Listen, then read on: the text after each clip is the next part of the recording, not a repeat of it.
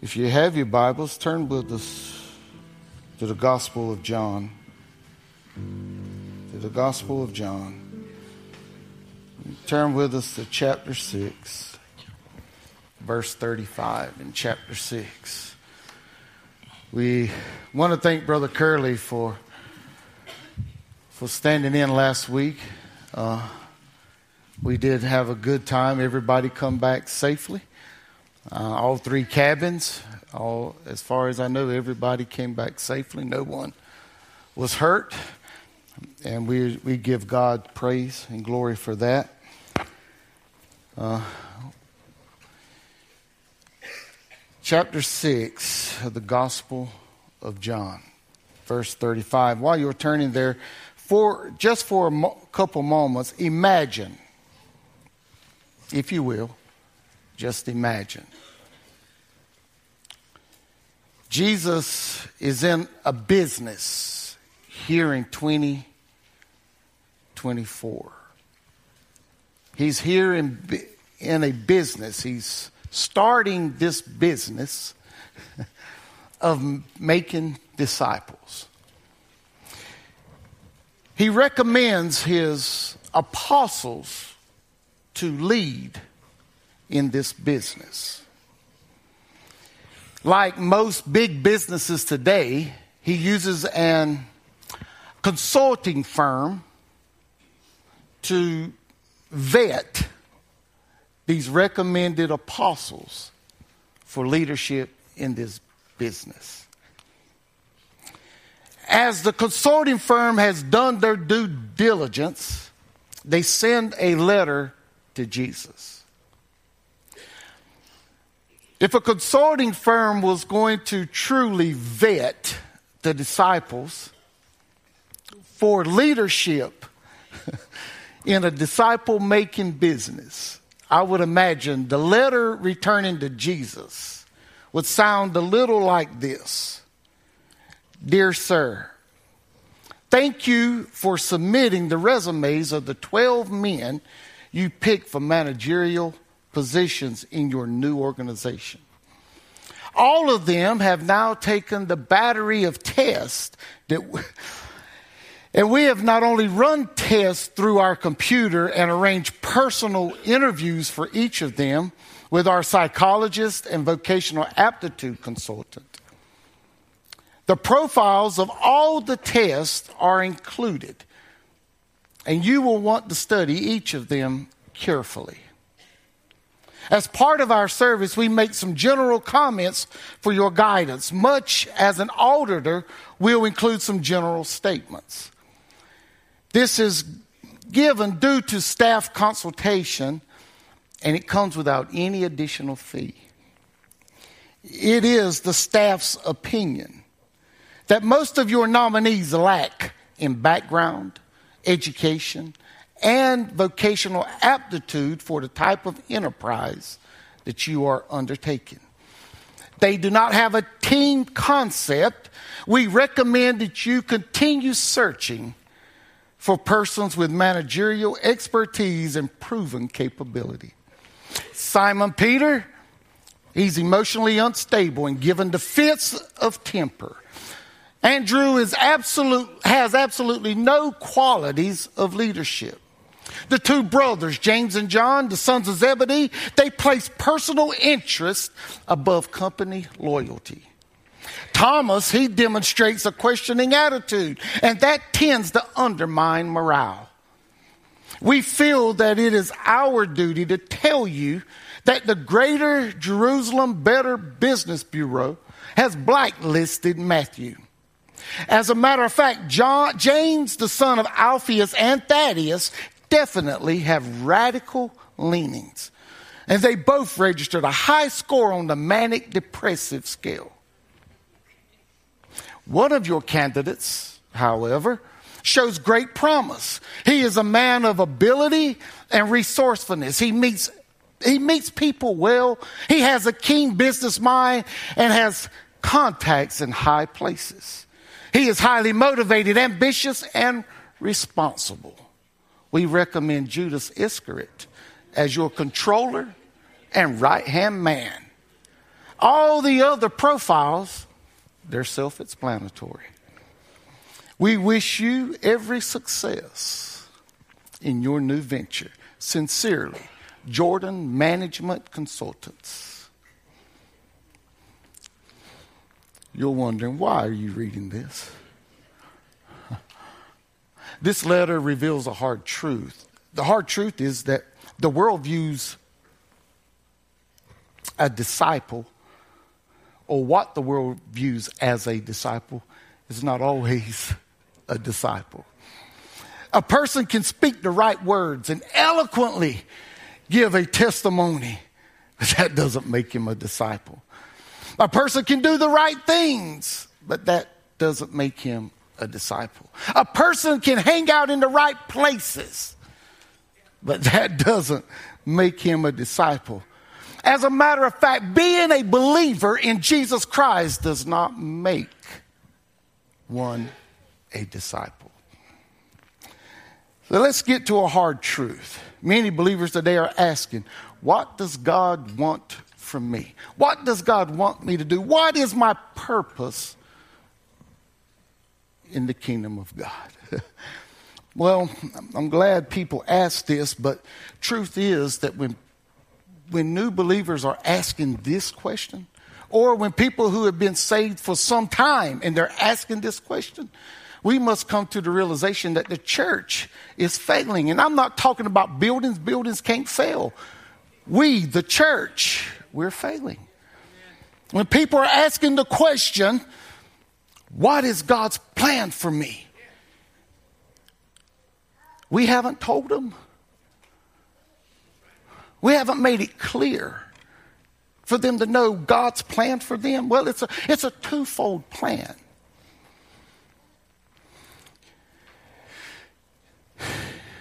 And Scripture reveals this plan. It's not rocket science, it's not hard to understand, but it's something we should all grasp.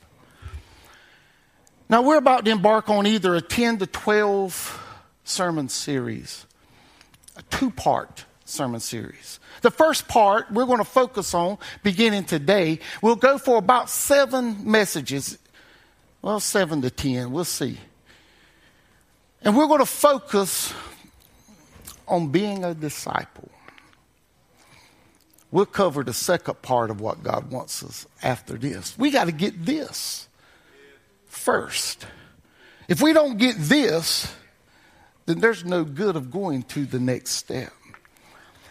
You know, as we go through these seven messages, seven to ten, depending on what God does, my hope and my prayer, genuinely, is that each one of us will do a, a simple assessment of our walk with Christ. I'm not assessing yours at this point. You don't assess mine and don't assess one another's. Assess your own and determine am I a believer? And that's as far as I've gone. Or am I a true disciple of Jesus Christ. I, I, think at the end of these seven messages, seven to ten messages, we should have a grasp of where we fall in this. And we should want to become what God would have us to become. Let's look here in today's text because in today's text, it is important for us to understand what a disciple is. And I'm reading out of the New American Standard Bible today. The Bible says in verse 35 of chapter 6 Jesus said to them, I am the bread of life. The one who comes to me will not be hungry, and the one who believes in me will never be thirsty. This is God's holy word. God, we thank you. We thank you that you sent your son into this sin cursed world. And we thank you, God, that he is the true bread of life. We thank you that we that he comes to us. And because he comes to us, God, we can be filled to where we'll never hunger or thirst again. So, God, we pray that for the remaining moments, that you would encourage us, that you would speak to us, that you would minister to each and every one in this building today. And God, may, may the words of my lips and the meditation of my heart be pleasing unto you. In Jesus' name I pray. Amen. as we look in today's text, I know when you think of making disciples or disciples making disciples, you're probably wondering, what does Jesus being the bread of life have to do with this? This isn't the typical message you would find in this I am statement. However, I believe it does speak to us about being disciples. When we get to this part of the text, we can go back to the last time in which we preached here, where we spoke about how the disciples had discovered during a storm that Jesus is the answer to all the temptations and all the trials that they face in this life. Jesus had just blessed one lunch and he fed 5,000 men plus women and children.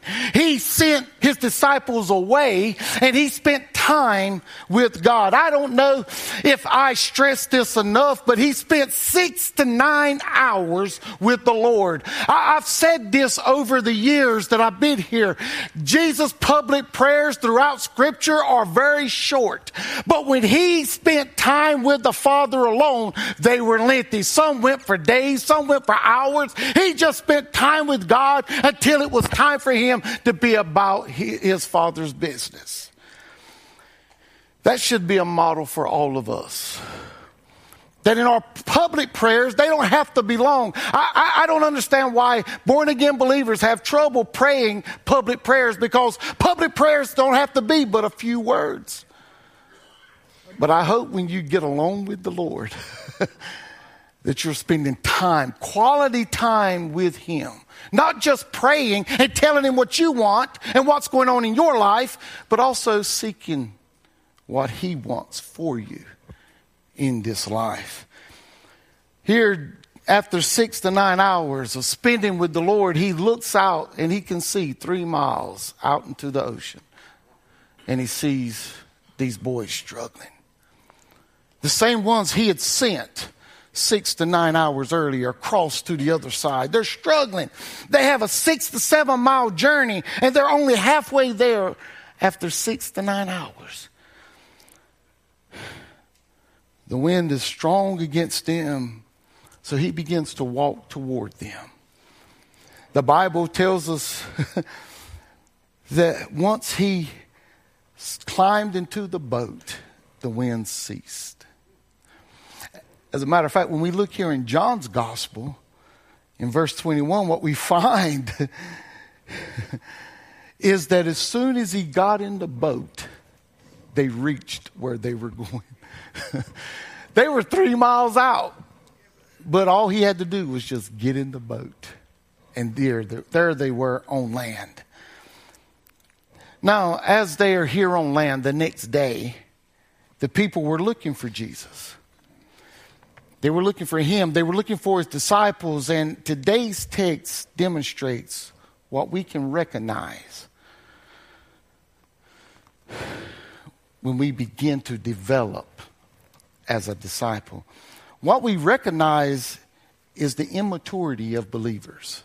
As we begin to develop as disciples, we can recognize immaturity in believers. Jesus quickly recognized why the people were seeking him. We see that right there in verse 26 and 27. Why were they seeking him? Their motives were impure. He said, Truly, truly, I say to you, you seek me not because you saw signs. They saw enough that should have convinced them who he was. But that ain't why they were seeking him. They were seeking him because they had eaten the loaves and, and they had been filled. By Jesus saying, Truly, truly, he is saying, Listen and listen good. I know what you're up to. I know what you're doing. You're not fooling anyone. He knew their motives for seeking him were corrupt. In their minds, the Messiah was uh, was to give manna from heaven to meet the needs of the people, just as Moses had done in the wilderness to, with the Israelites. But they were expecting the Messiah to do even more than what Moses had done. They could not understand why. Jesus had fed them. He had proven that he, he may be the Messiah to them. And, and then all of a sudden he's gone away from them. And they couldn't understand this. You know, we are quick to say, I don't understand why they wouldn't just believe. Until tragedy hits our lives. When it comes to our home, we're often like these Where's Jesus at? Why did he leave me? When the only reason you're standing is because he's right there by you.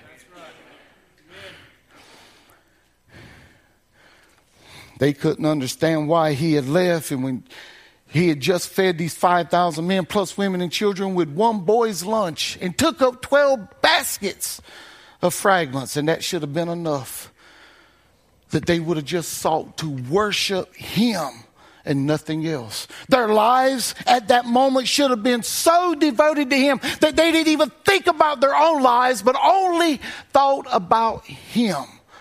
Instead, they came seeking to get what they wanted. You know, in the eighth chapter of the book of Acts, we find that Stephen was stoned. And the disciples in the church of Jerusalem, they were scattered out of per- because of persecution. And Philip went down to Samaria and he began proclaiming Christ to people. And, and, and he, what was a, people observed Philip and they watched the way he lived his life and they listened to the words that he said and they watched him cast out unclean spirits and, and many were healed that were paralyzed and lame because of the power of God working in him a sorcerer by the name of Simon had became famous in this region and, and, but he he heard Philip's gospel message and he believed that he was baptized. When the apostles in Jerusalem heard that that people in Samaria had received the gospel of Jesus Christ they went to Samaria to, to pray that the Holy Spirit would would come upon them for they were baptized in Jesus' name only. And as Peter and John prayed and laid hands on people, they received the Holy Spirit. And Simon, he saw this. He recognized what was taking place. And he offered money to the apostles, asking, Give me this same authority so I can lay hands on people and they would be filled with the Holy Spirit. He insulted the work of the Holy Spirit. Simon thought he could buy only what God could give. His motive for wanting this gift was purely for himself.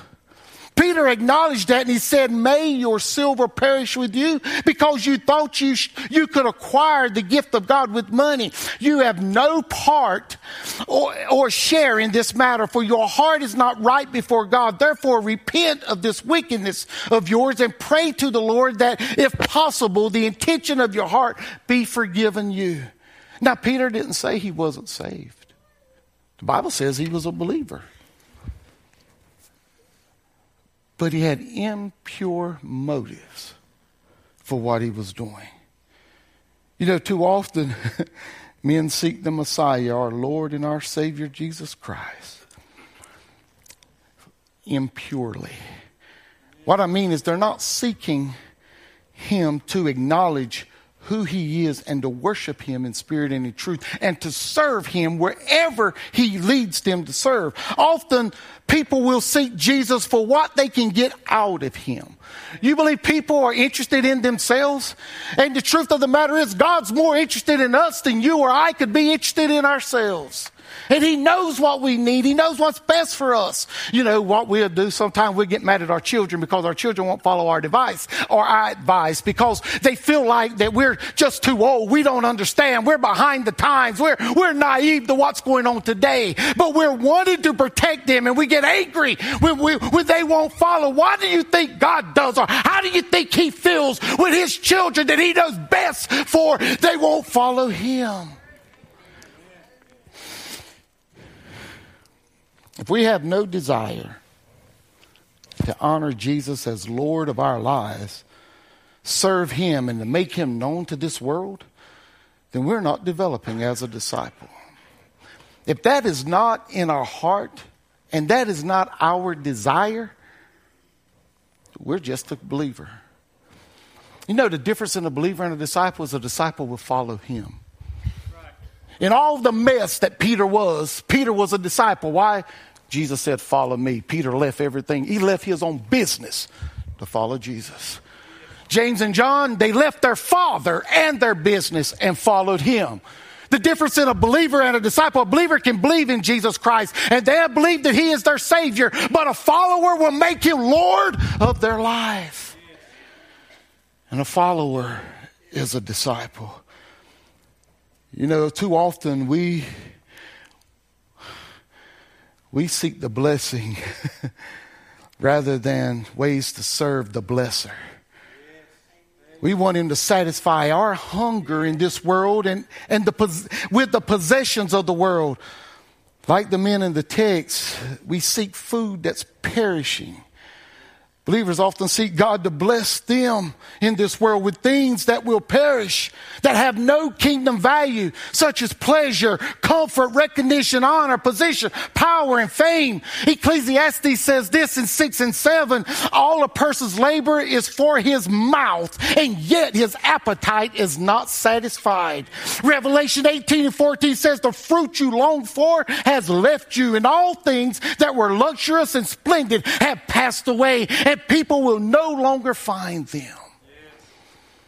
All the pleasures of this world will pass away. You don't believe that? Look in the mirror. And then go look at old pictures. I guarantee you, every one of us is getting older. We're not getting younger. And if we're getting older, we're getting weaker. Because each day we live on this side is a day closer to the grave. Believers, we want to ensure that they go to heaven. So they believe in Jesus so they can go to heaven. Once they have accepted him as their savior, they feel that's all they need. They never feel the need to develop into a, a intimate relationship with Jesus. They've received the blessing. Oh, I'm on my way to heaven. I've got eternal life. Yet they, they have no desire to get to know the blesser that gives them heaven. They have no desire to spend quality time in prayer, time listening for His voice. They have no desire to spend time in His Word. They have no desire to take the very Word of God and apply it to their lives so that the world can see Him in them. Yes, Jesus may be their Savior, but in those situations, He's far from being Lord of their lives. You know, a true disciple recognizes this and he'll want the help. He'll want the help. My pastor told me one time, he said, Boy, you know, around chapel, that's what we call each other, boy. Boy, I'll help you, but you got to let me. I can't help nobody that's not going to let me. I don't care what walk of life you're in. I don't care where you're at in this life you won't let me, I can't help you. Y'all know that word, don't you? Help. Yeah, they use that around prospect. Yeah. But you know what else a disciple will recognize? A disciple will recognize not only the immaturity of believers, but they'll recognize the maturity of disciples, the maturity of other disciples. You know, Jesus declares here in verse 35, He is the bread of life.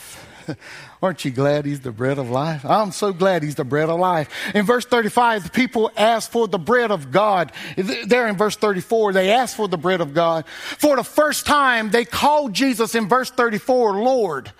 It appears they are ready to submit their lives to him to be Lord over their lives, serving him every day. These people, these people were prepared to deny themselves to the point to where they'd take up their cross daily and follow Jesus. They requested that Jesus always give them this bread. this bread of life. The people wanted a permanent provision of the bread what I know is that the Bible is awfully clear about this. Salvation, that is truly partaken in the bread of life is a permanent experience. The problem is that all I know is that I know I've been saved. I know that. You don't have to believe me. I know that. And there are people who live their lives a certain way that when I see them and I'm, I spend time with them, I believe also that they're on their way to heaven, that they have truly been saved. But there, there are people that will make a profession of faith that are so far from God as they were the day before they ever made that profession of faith. And we want to think, well, they were saved and then they're lost. No, that's not the case. They just never were saved. So here, what we know is that salvation is a permanent experience. It's a once and for all experience. Jesus says, I am the bread of life. He is stating that he is the true bread from God. The bread that Moses gave the children of Israel perished after a day. They could only gather enough for that day. If they gathered enough for the next day, it would just be filled with worms. They couldn't eat of it. It was only good for that day. But good news is, Jesus is the true bread of God. His blood, it'll never lose its power. The same power it had at the cross, it has today. His grace is sufficient even today. His mercies are renewed each and every day. And the gift of eternal life through faith in his life, death, and burial and resurrection is just that. It's eternal. Thomas Guthrie best describes eternal life this way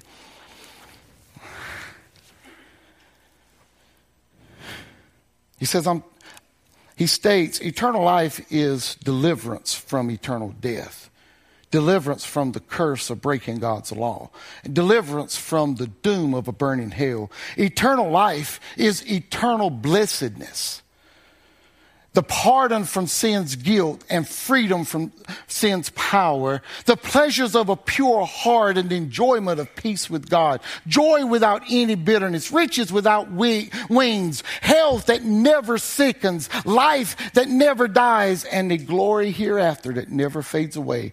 Perfect holiness in the likeness of our Savior and perfect happiness in the bosom of God. That's what eternal life is. You know what the more mature disciple will understand? He'll understand that Christ, that in Christ, his life is full. His life is full in Christ. He has eternal life not in himself, but in Christ. So he no longer craves the world to satisfy him. He knows that Christ satisfies not only his hunger, but also his thirst. What this signifies is that he has found that Christ is enough to meet every need he may have. So disciples don't worry about what they cannot control because Jesus is enough and he is in control. Their desire is not to get their way in this world, but to live for Christ. Their desire is not to sow discord, but to build unity in the body of Christ. Their desire is not to do their own thing, but to please the Father in everything they do. Their goal is not heaven. The goal is an intimate relationship with Jesus. For Jesus and only Jesus can satisfy the hunger of the soul of man. Heaven is a gift that comes from knowing the giver. And the giver is Jesus. If heaven is your end goal, you're not a disciple. If having an intimate relationship with Jesus is the end goal, then you're on your way to developing as a disciple.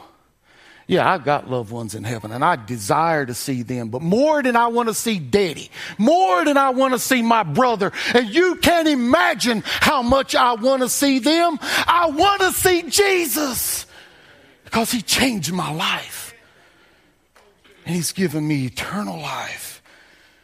Matthew 5 and 6 says, Blessed are those who hunger and thirst for righteousness, for they will be satisfied. Disciples worship and serve Christ. Not for what he will receive or what she may receive. They worship and serve Christ because He saw them in their need and He came to them. He left the splendor of glory.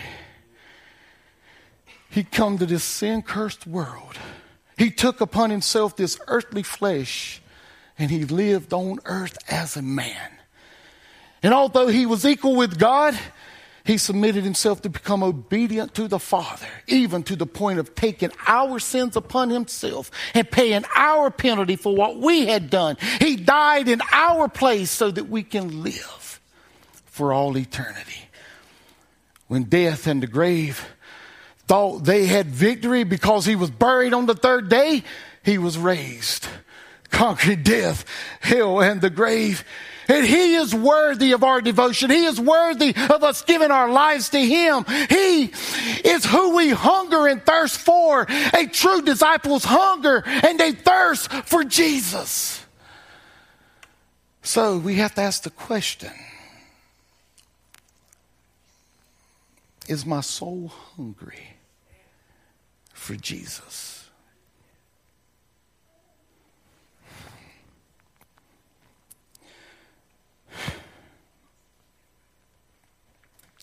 Is my soul hungry for Jesus? As they come to lead us in the song of invitation.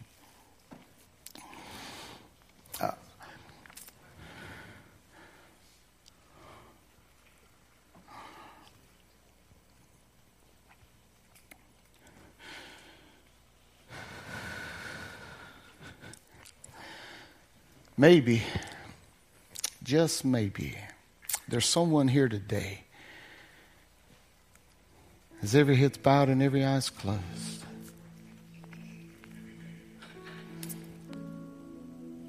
You find that you are hungry, that your soul is thirsty. Maybe you found that you are far from God and you're not sure that heaven will be your home.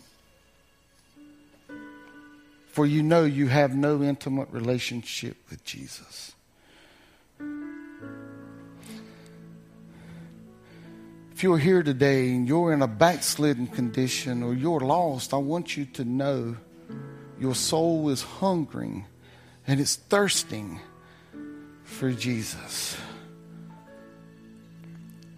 I want to invite you to come to Him and follow Him. Before you could ever become a disciple, you first must be a believer. So let me ask do you believe? Do you believe that He is the Son of God? Do you believe that He is the Savior of the world? Do you believe that Jesus loves you do you believe that He will forgive you and save you? If you believe this, why not come today? As they begin to sing, come today and surrender your life to Him. Let the day be the day that you become a believer in Christ and let it begin your life as a disciple that God is calling you to be.